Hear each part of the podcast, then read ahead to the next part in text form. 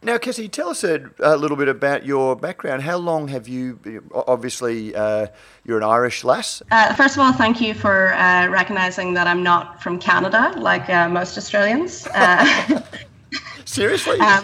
Yeah, seriously, like twice a week at least.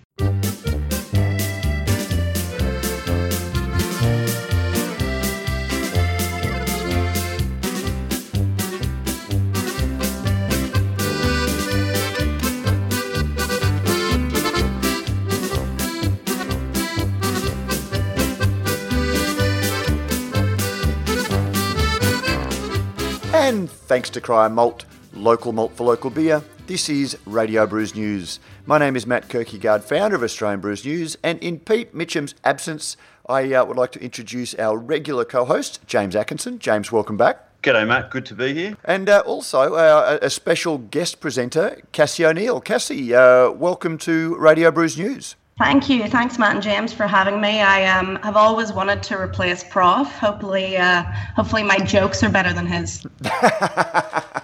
Well, certainly the accent goes a long way to that. But Cassie, before we go any further, we might introduce you. Now, you are Stomping Ground's brewery representative, Great Melbourne Brewery, Stomping Ground. You're their brewery representative and sales rep, and you were also Australia's first female Cicerone. I was indeed, yes.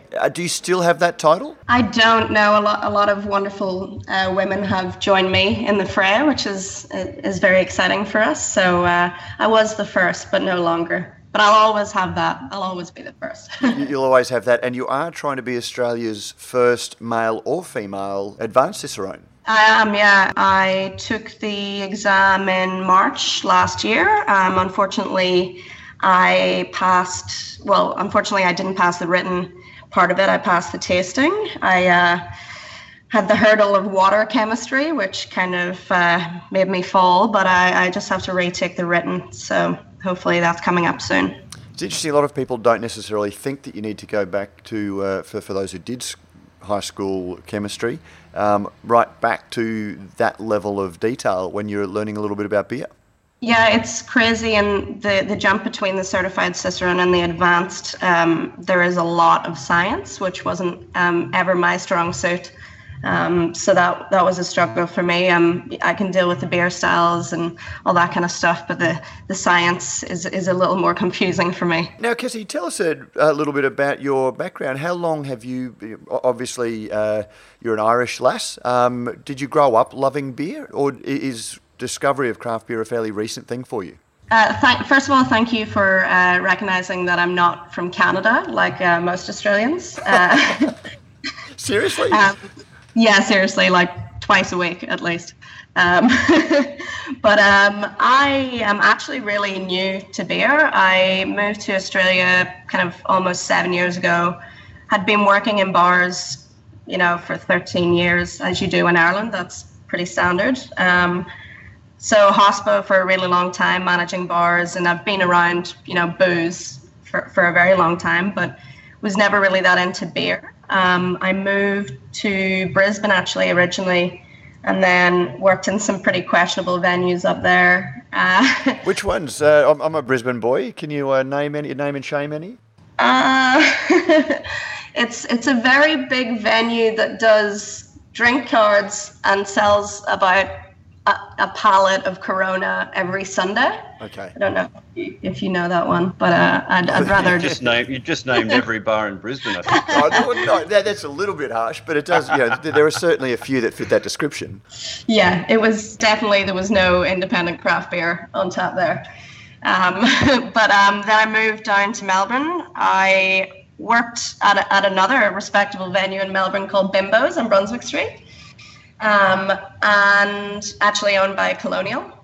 And they actually had some really good beers on at the time, Stone and Wood, Four Pines, Colonial beers. And then my visa ran out there, and the best friend of our venue manager is a guy called Justin Joyner, who you're probably both very familiar with, who was the venue manager of the local tap house at the time. So I knew absolutely nothing about beer and kind of did my first shift there and was very overwhelmed. But I kind of just took to it, and I thought, well, been working in hospital for all this time. Let's see if I can give it a crack. And then kind of within 3 years, I was a manager there.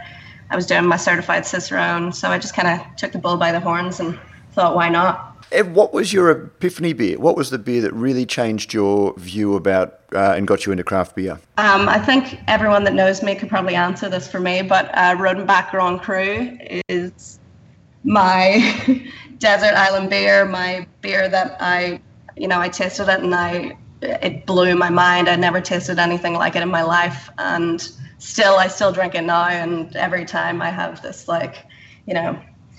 moment. It's such an amazing beer. Actually, I think as well at the time, which is now probably 5 or 6 years ago, last Serene Wild Saison, we had it on a lot at the Tap House, and it was such a great beer. So I think sour beers are what really got me into craft beer.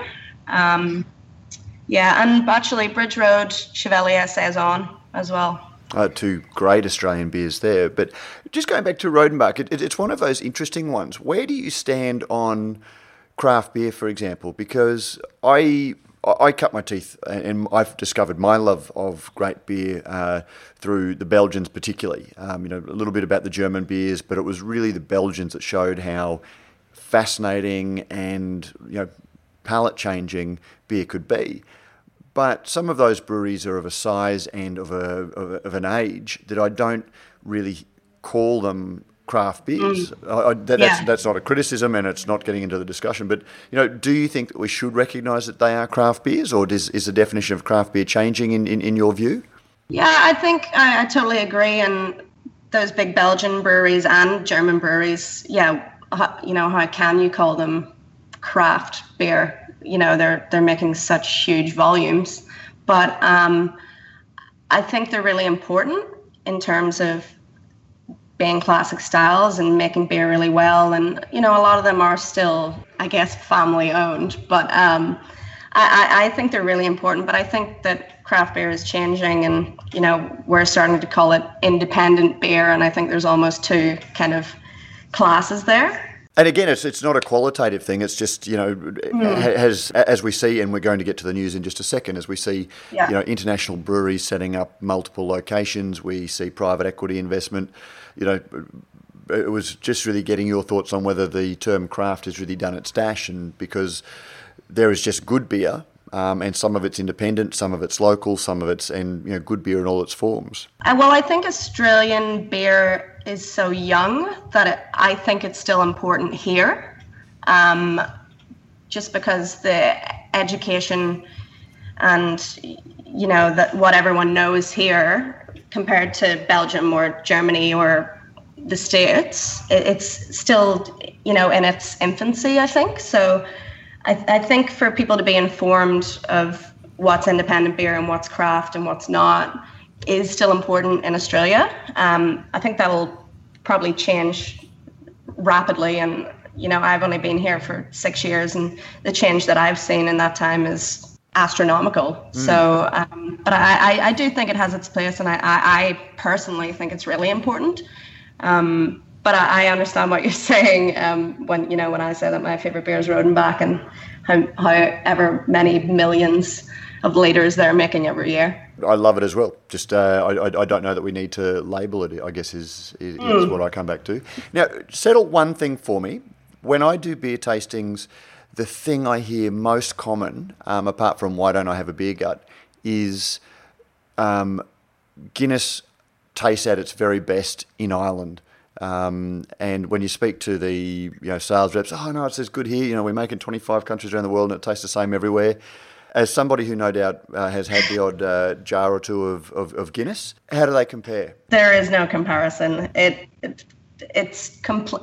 can't drink it here. It's the consistency too. It's so watery here, and so acidic and bitter. And when I went back home after living here for 3 years or something, and I drank my first Guinness, it doesn't even compare. So. That is true. And that's not just what I call the bintang effect. When you have bintang in Bali, under a palm tree on holidays, and it's cost you 50 cents, it is going to taste better than any other Bintang you ever have. It's not just the fact that you're having Guinness in Ireland. Yeah, I like that you would compare Ireland to sitting under a palm tree. It's not... you're drinking in the environment, not necessarily a tropical one. No, it's a totally different beer. I mean, I haven't tasted it in that many other countries in the world. I've heard it's pretty good in Nigeria, but it's not great here. But I think it's the same too for, you know, when you drink Heineken here or you drink whatever mass-produced lager. They always seem to be better where they're actually brewed and where they've been doing it for a long time. Oh, well, thank you very much for joining us on the show, Cassie. We're looking forward to hearing your analysis of the news that we're going to be going through, but we might kick over to James. James, BrewDog comes to Australia. What are your thoughts on Brisbane being the location? Yeah, well, obviously it was between Brisbane and Newcastle vying for BrewDog's Australian headquarters, and the location they've chosen is, you're going to have to pronounce this for, is Murarrie? Is that how you pronounce it? In Murarrie, yeah, God, I knew I'd get it wrong, in, you know, Brisbane's eastern suburbs. Pretty interesting location to have chosen. It's certainly no Marrickville or you know, Richmond, or I don't know what the other craft beer hubs are in Australia, but it's they're going to be out on their own there, aren't they? Very much. Yeah, Murarrie is down towards the mouth of the river under the Gateway Bridge, which is one of the major arterials. Not a lot out there. There's the News Limited, you know, printing presses. It's an industrial estate right near the wharves. It's certainly not exactly either a residential hub or a culinary hospitality hub. But it is right on a major arterial road, so I guess that was chosen to get the beer to Sydney and Melbourne. Well, that's what Zara Pryor said. And it is also a riverfront location, so I think they're hoping to create quite the brew bar that will give people a reason to travel and spend a bit of time there. It's interesting, though, they sort of talk about how much car parking they're going to have at the venue, and, yeah, I wouldn't really think that I'd want to drive to a BrewDog brew pub personally. Yeah, I did ask that, and I think that they're looking at making it a family-friendly venue, so you know you do have a reason to. Uber makes it fairly cheap, but there's certainly no public transport. They are on the river, but they're not serviced there by a ferry. So yeah, no, look at it. That was my question as well, whether people are willing to travel and have a designated driver to go to a brewery. We'll wait and see. I guess the thing for me is they've announced that there's a $30 million investment, and we haven't seen much inside what that involves. But when you do break it down, it seems that $10 million of that is going to be the brewery. And, of course, that's not being put up by BrewDog. That's actually being spent by the developer who owns the land and is going to build the brewery, and BrewDog's going to lease it back. And then there is this other nebulous $20 million that's going to be spent over the next few years. And when you look at that figure, it seems to be significantly about BrewDog bars. So I think we're going to see some BrewDog bars hitting the country. And that in itself is quite interesting because the Queensland government has offered undisclosed incentives to get them here. They've touted 256 jobs are going to be created over 10 years.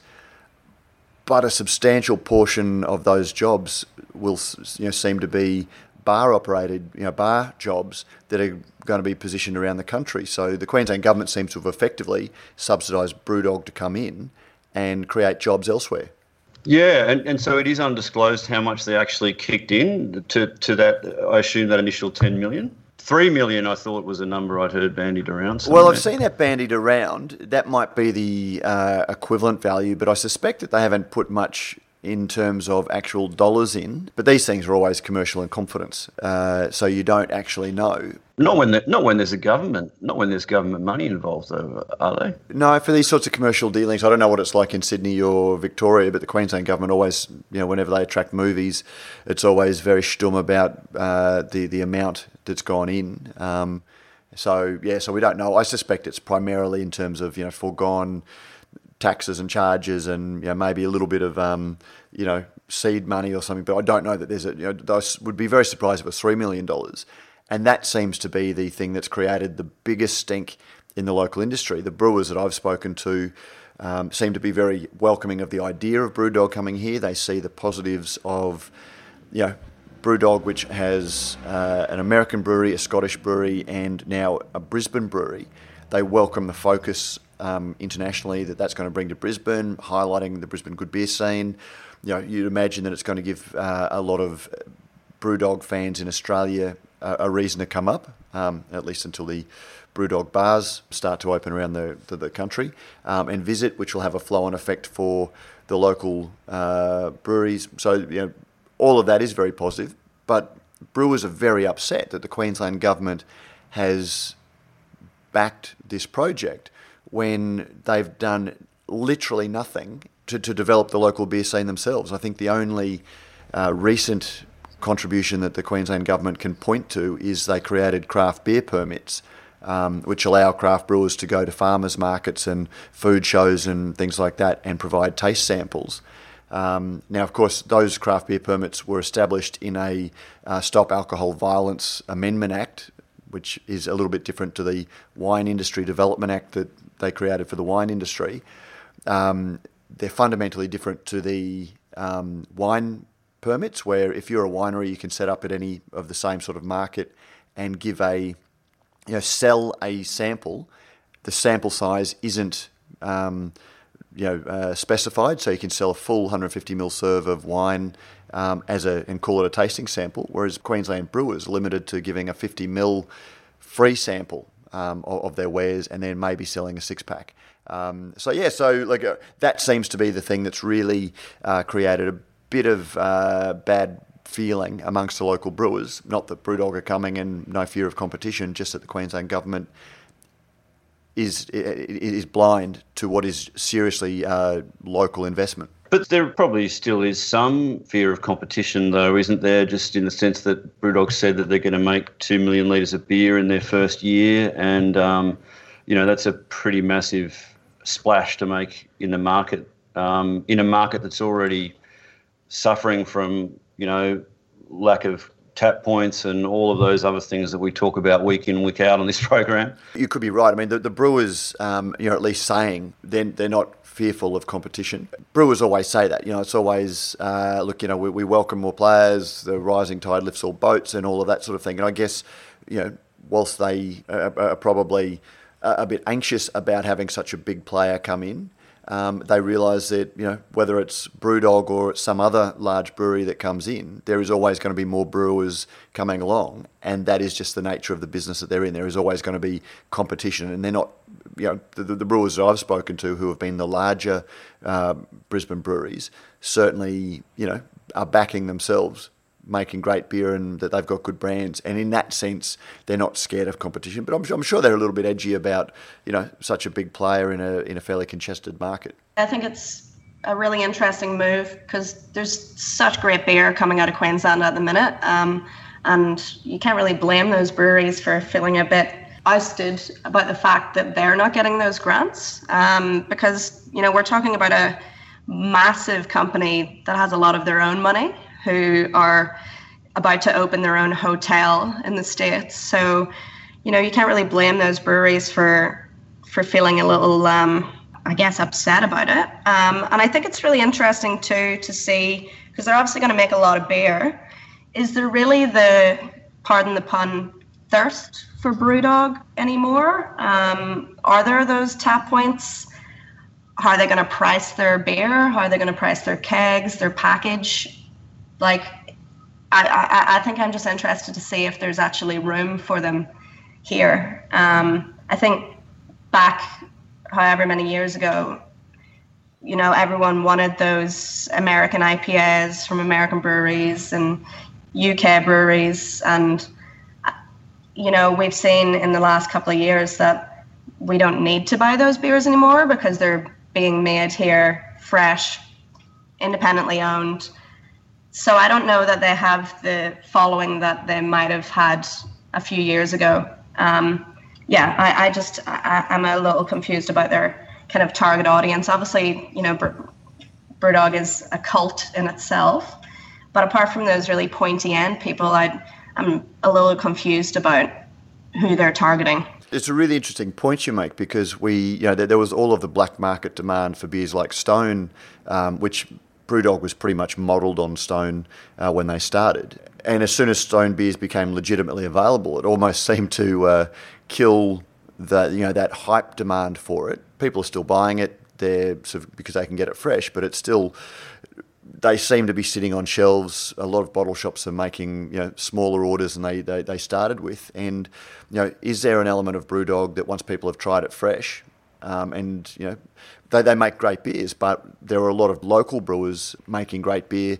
How much will that BrewDog effect, you know, give it an uplift? I guess unlike Stone, BrewDog is going to have a presence here in the form of a, you know, big brew pub and in the form of bars where people can actually come and experience the brand. And as we know, that aspect of is becoming more and more important with beer these days. So that would be one way that they would differ to Stone. That's actually the really interesting thing about both the Queensland government supporting it and it, what a lot of people aren't focusing on. You know, BrewDog presents themselves as being one thing, you know, BrewDog Brewery, but they've got 50 bars around the world, I think. And as that number expands, and that, you know, that seems to be where their biggest jobs growth is going to be in Australia, they're creating their own little ecosystem that, as an outlet and as a distribution channel for their beers, sure, they have a guest tap or two here or there, and they talk about celebrating the local beer community, but they're actually going to be competing against a lot of the bars that have been taking the independent beer from you know, other breweries.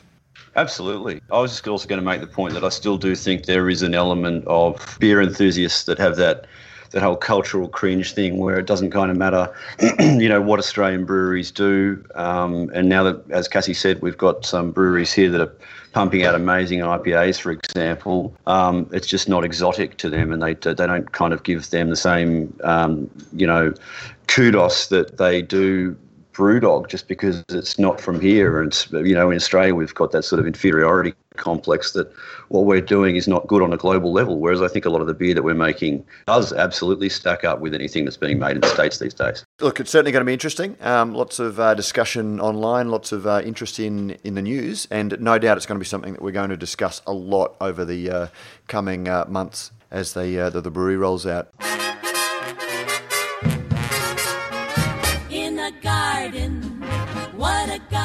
Brews News is made possible by Brewpack, Australia's number one craft contract brewer. With over 100 craft beers and ciders on the roster and counting, Brewpack specialises in offering growing craft breweries a home for their packaged and kegged beer, no matter how crafty. Serious about handmade beers, and with an open-door policy, Brewpack's brewers love having passionate, hands-on partners in the brewery. Thinking about craft contract brewing? Think Brewpack. And yes, we thank Brewpack for not only making a whole lot of great craft beers possible, but also for making this podcast possible. Now, Cassie, we saw the Gabs Hottest 100 roll out, and we saw some of the traditional high scorers who have been bought out over the last 12 months fall a little bit. We've seen the, you know, consumer polls say that independence does matter. Eric Ottaway has come out in the Australian Financial Review and said people don't really care about independence. You get a little bit of a sales hit, but then it comes back. Is there an element of course he'd say that from Eric Ottaway, or do consumers actually care about independence? A little bit of both. I think, of course, he would say that. I actually think that a lot of consumers don't care, but I think that the people who do care are venue owners, venue operators, bottle shops. So if those people stop stocking your beer because it's not independent anymore, that then obviously impacts sales because you can't buy them. However, I guess then those beers go into venues that might be 80% CUB, so then people are buying them from a different outlet. But I, you know, I see in my job that a lot of, you know, the people who order beer, they care about where it comes from. And I've watched with Parrot Life and Feral, those people stop buying that beer for their venue just because they'd rather support someone independent. So I do think, and I also think it depends on your location and where you are. I think that, you know, obviously in Melbourne, we care a lot about that kind of stuff. And I'm sure in Sydney and Brisbane and Perth in the cities. But I think, unfortunately, a lot of the consumers don't care. And it's just, I mean, I think looking on, you know, you see the results of the Gabs Hottest 100, the Australian poll this year, and those breweries dropping back. You know, obviously that did have an impact. But then some of the beers that were most hyped on social media amongst, you would assume, exactly the same demographic were beers by Mountain Goat, for example, like Mountain Goat's, you know, that Pulp Fiction and Mountain Goat's Back to the Brewer.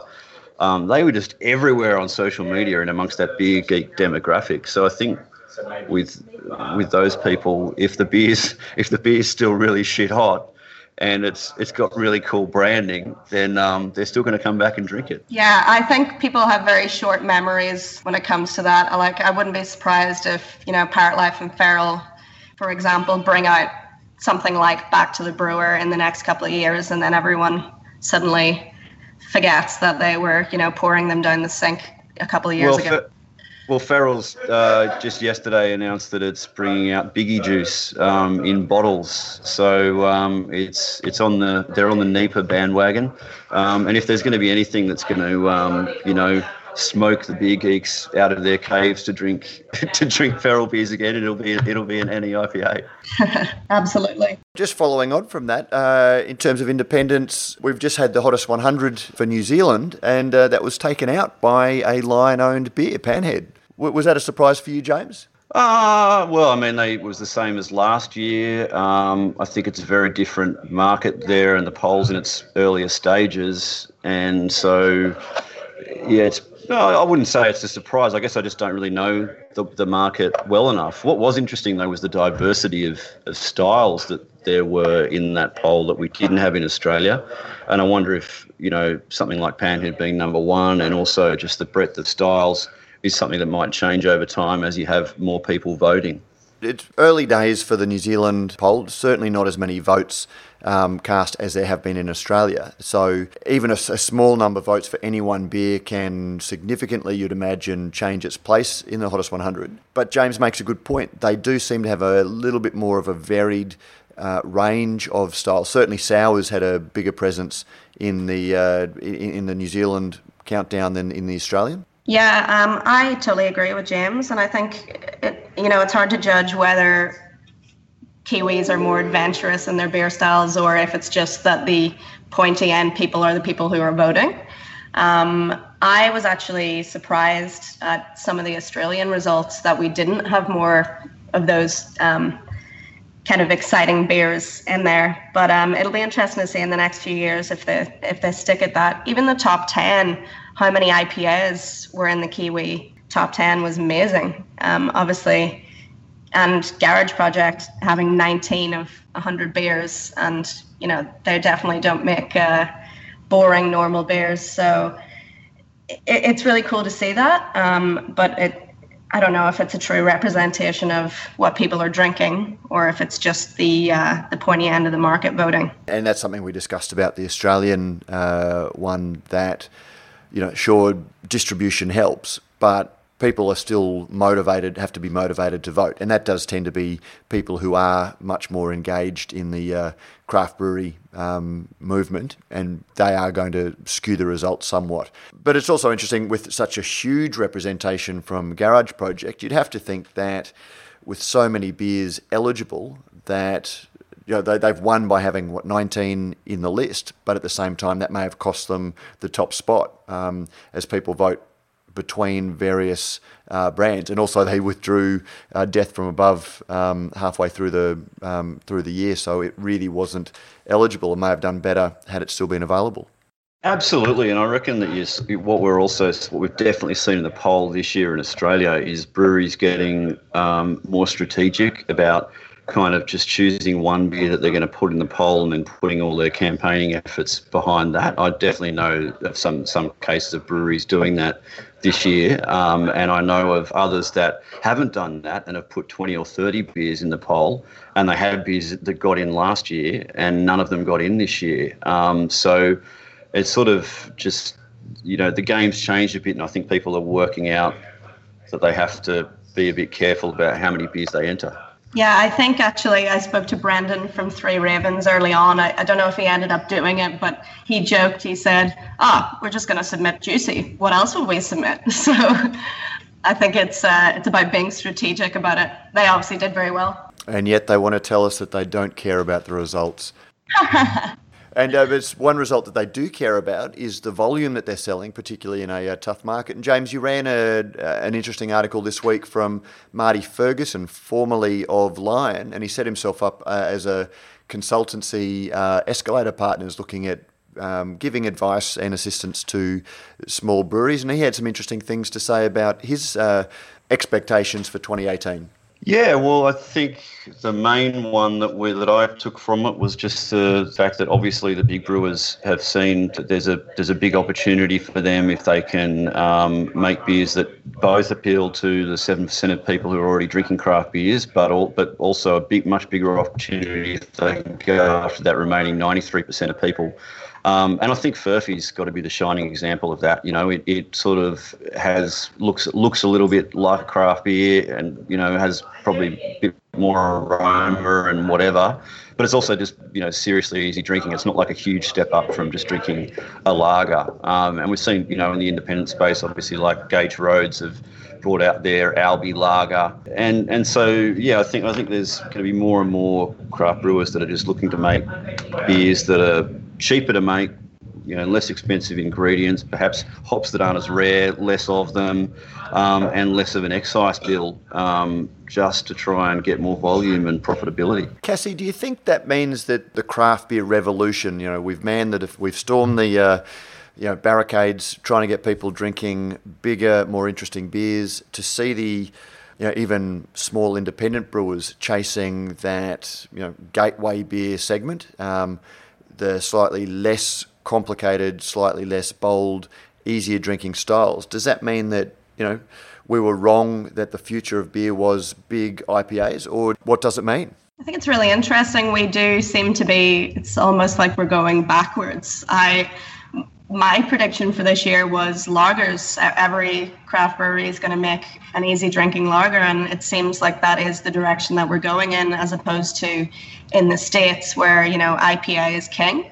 But I don't know if we maybe need to go backwards to go forwards. There are a lot more people drinking hop-heavy beers, but there is this thirst for, like you said, Furphy. It's absolutely unbelievable, that beer, how well it's done in a really short space of time. So I don't know. I think maybe this year will be the year of easy drinking beers, and then maybe in the next couple of years we'll kind of climb back up there. Even I think the success of a New England IPA, you know, it's this monster, but you know, it's a beer that you could give to someone that doesn't drink IPAs normally and will enjoy it because it's really low bitterness. So yeah, that's super interesting. Yeah, I mean, it is one of those things. Furphy has gone on spectacularly well, and I love lagers as well, and lagers were my tip for beers to carry on. But since I made that comment and have spoken to a number of brewers, lagers are so expensive for small brewers to make, you know, on a craft basis, and a lot of brewers talk about their lagers being in the tank for 30 to 40 days when they can turn over, you know, similar ales in a third of the time, which significantly adds to the expense of that style of beer. And one of the other areas that Marty mentioned was price will be a key battleground. The average price of craft beer in retail will continue to fall, and lagers are very hard to bring the price down, particularly when you're looking at some of the lagers from the multinationals that have serious scale with their product. Do you think that that's going to count against lager, or do you think people are willing, you know, to spend a little bit more for a keg of a good lager?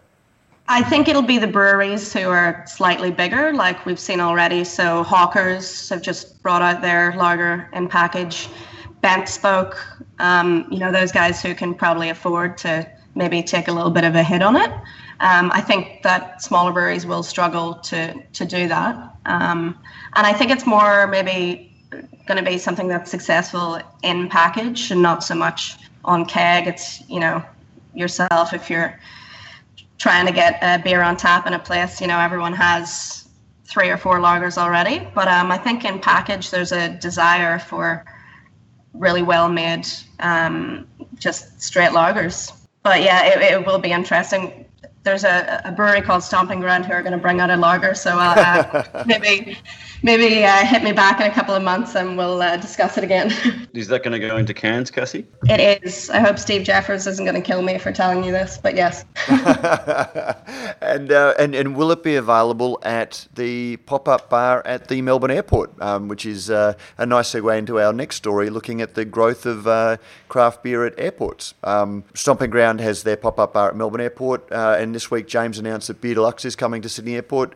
Cassie, it's a fairly exciting development that you can get a decent beer at an airport these days. It's amazing. Speaking of Steve Jeffers, that's his kind of brainchild. I know it's something that all of us kind of hate, going to an airport and having to drink a substandard beer. And, I've been to the States and spent time in airports where they've got, stone bars or Ballast Point, and you're almost wishing that your flight is delayed so that you can continue drinking delicious beer. So I think the Beer Deluxe thing is amazing. It'll be interesting to see how they execute it and what is actually available there, especially now that they're owned by Hawthorne, essentially. So I'm not sure how many taps they're going to have there. Incidentally, the Beer Deluxe venue is actually going to be, it's on the site of what was already a Dixon, or they're now called the Australian Venue Company. They already had a bar, funnily enough, at Sydney Airport called the Tap House. So it was a Tap House, okay. No relation to Guy and Steve. And I'd never really had a drink in there. It just didn't really look like a very inspiring place to hang out, and it had a big tap list outside.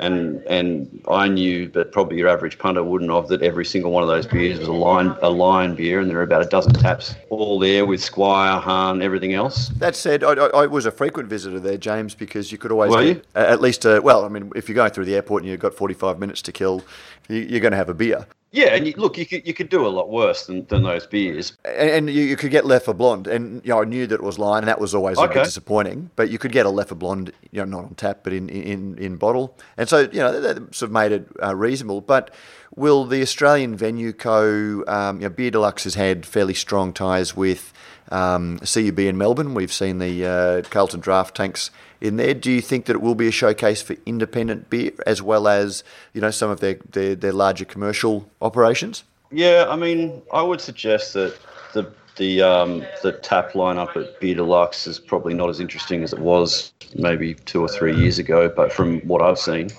They did a big deal with Lion actually a couple of years ago, which I thought was at CUB's expense. So I'm not sure that they still have those CUB tanks, the Carlton Draft tanks, around as much as they used to. Oh, perhaps I haven't been there since last Good Beer Week to the Melbourne. Yeah, I'm not sure, but I did note that when they set out the press release, they said, there's going to be 120 different independent beers available. One of the brands they mentioned was Hawthorne. Right. Which obviously is their own house brand, so it's sort of, calling it independent, it's a little bit self-serving, really. But I'm sure that in terms of what has been available in Sydney Airport and in airports generally in Australia in the past, there's definitely going to be a lot more on offer than we've ever seen. So I'm all for it. Airports are a really interesting proposition because on the one hand, you can go to just about any airport in the world and not know where you are because they're so generic, and that's, I guess, part of that experience. You're just moving through a generic space that has no, it's like hotels, that they often don't have a local theme. But the flip side is that I always think that surely it's nice for a local airport to feature local produce and really either welcome or send people off with a taste, literally, of the country. Cassie, where do you stand on that? Would you rather a generic experience or know actually where you are at each airport? Well, that was a big part of Melbourne Airport with Stomping Grounds Terminal 3.5. They wanted everything to be local, so the coffees from Proud Mary, the ciders from St. Ronan's, and I think that, especially Melbourne, that's what Melbourne's all about, the great culture, the great coffee, the great food. And I think that whether you're local or you're just visiting, it's a really nice experience to have a bit of that. And like I said, it, you know, they do it in the States. You know, if there's a Stone Bar at San Diego Airport, you know, why can't there be a Stomping Ground Bar at Melbourne Airport? In Brisbane, there's a bar that's called the Glasshouse Bar that is just, I think it's owned by Emirates Hospitality, or, you know, one of the, it's not actually owned by a small group, but it's called the Glasshouse Bar, named after the Glasshouse Mountains, southeast Queensland's iconic volcanic outcrops, which is designed to capture a little bit of the local essence of the Brisbane airport. They have had Green Beacon on in the past, both on tap and in bottle. For some reason, suddenly they've lost the tap points and they've gone to one of the big guys. You never know whether that's because they've been offered a very lucrative tap contract to grab those, or, as sometimes happen, the craft beers haven't sold in the volumes that a high-cost centre like that probably needs. But it has been noticeable that it did pop up and then sort of left on tap there. And we probably should dig a little bit deeper to find out what the reasons were, although most businesses don't like to open the kimono to that extent. We do have a little bit of mail, and it's from a listener, Vincent, hopefully I'm pronouncing this right, Vincent Calabro. Hi guys, love the podcast and the variety of craft beer Australia has to offer. I moved to Sydney from regional New South Wales late last year and settled in Marrickville. Nice part of the world if you're a beer lover. That was my addition. One of the reasons was to be so close to all the great breweries in the inner west. It's fantastic. I followed the count during the day and sampled a few beers over the long weekend. I should have said that this was headed Hottest 100. I've only just caught up with the Hottest 100 podcast, really enjoyed it. I have a query that I would like your expert comment on, so I'm going to throw this to you guys. I voted for mainly porters and stouts, as even though I wouldn't have them as my regular beer, they are the beers that interest me the most and I get the most enjoyment from them, hence why I voted that way. Do you think if the voting was conducted during the cooler months that these styles would figure more in the top 100? I could count 7 dark brown porter stout in the top 100. Keep up the good work. Cassie, did you vote for the Hottest 100, even though you're sort of relatively closely associated with it? Did you cast a vote? And what was the basis of your, top 5? And also, do you think that if it was conducted in the cooler months that there might be a little bit of a skewing of the results? I did vote. I am Stomping Ground are ineligible, so I can vote and not ruffle any feathers, I guess. I actually voted for mostly my friends, so just like friends breweries, because I just wanted to, give them a bit of a pat on the back. But I actually voted for one dark beer, the Espresso Martini Kolsch from Blackman's, just because it was a fun Gabs beer and I thought it was a cool concept. I think that it probably would see a lot more darker beers if it was in the middle of winter. I think, I see with our beers, our Upside Down, which is our brown ale, go from, selling, maybe 20 to 30% of what we do to selling absolutely nothing. It's like people forget that dark beers exist once the sun's out. I don't feel that way personally. I drink dark beers all year round, but I think that would be an interesting experiment to see if we'd see more dark beers in the middle of winter. Dark beers are still such a small part of the market, though, really. Those hop-driven styles are just so big. I don't think it would make a huge difference, really, when the poll was done. I think it might make a little bit of difference, but I don't think it would be. I don't think you'd see it swing seriously in that direction.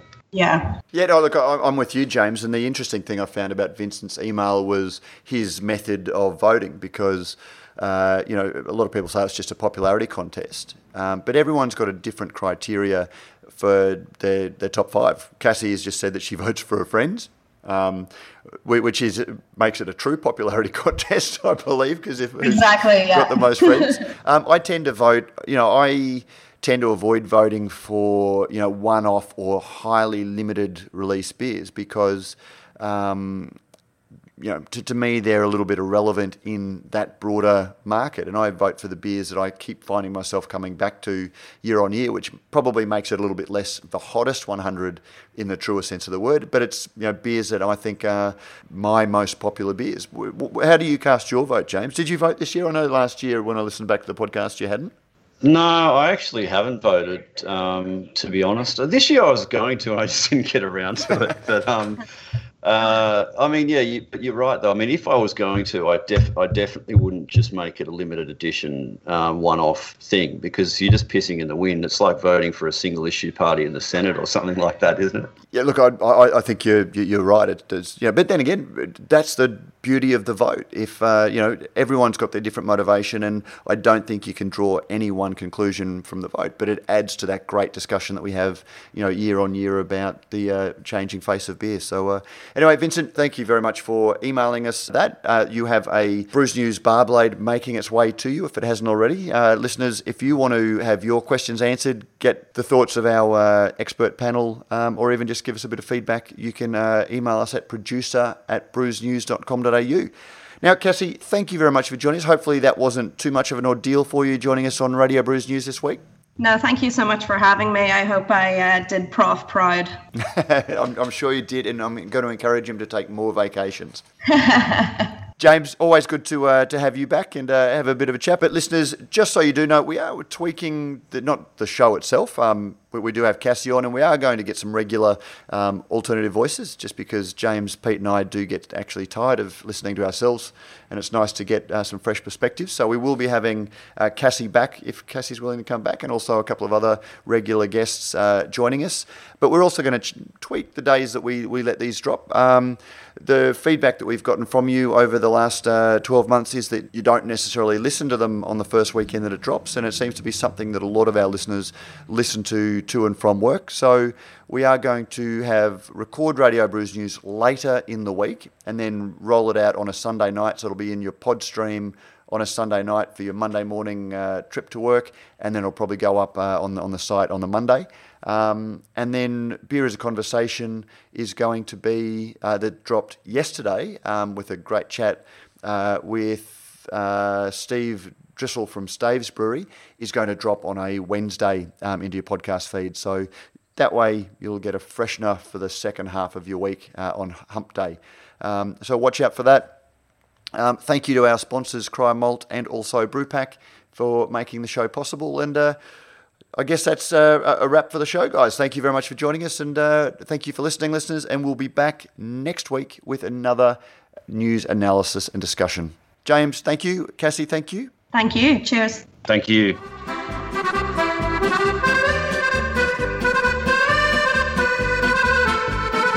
And we're out.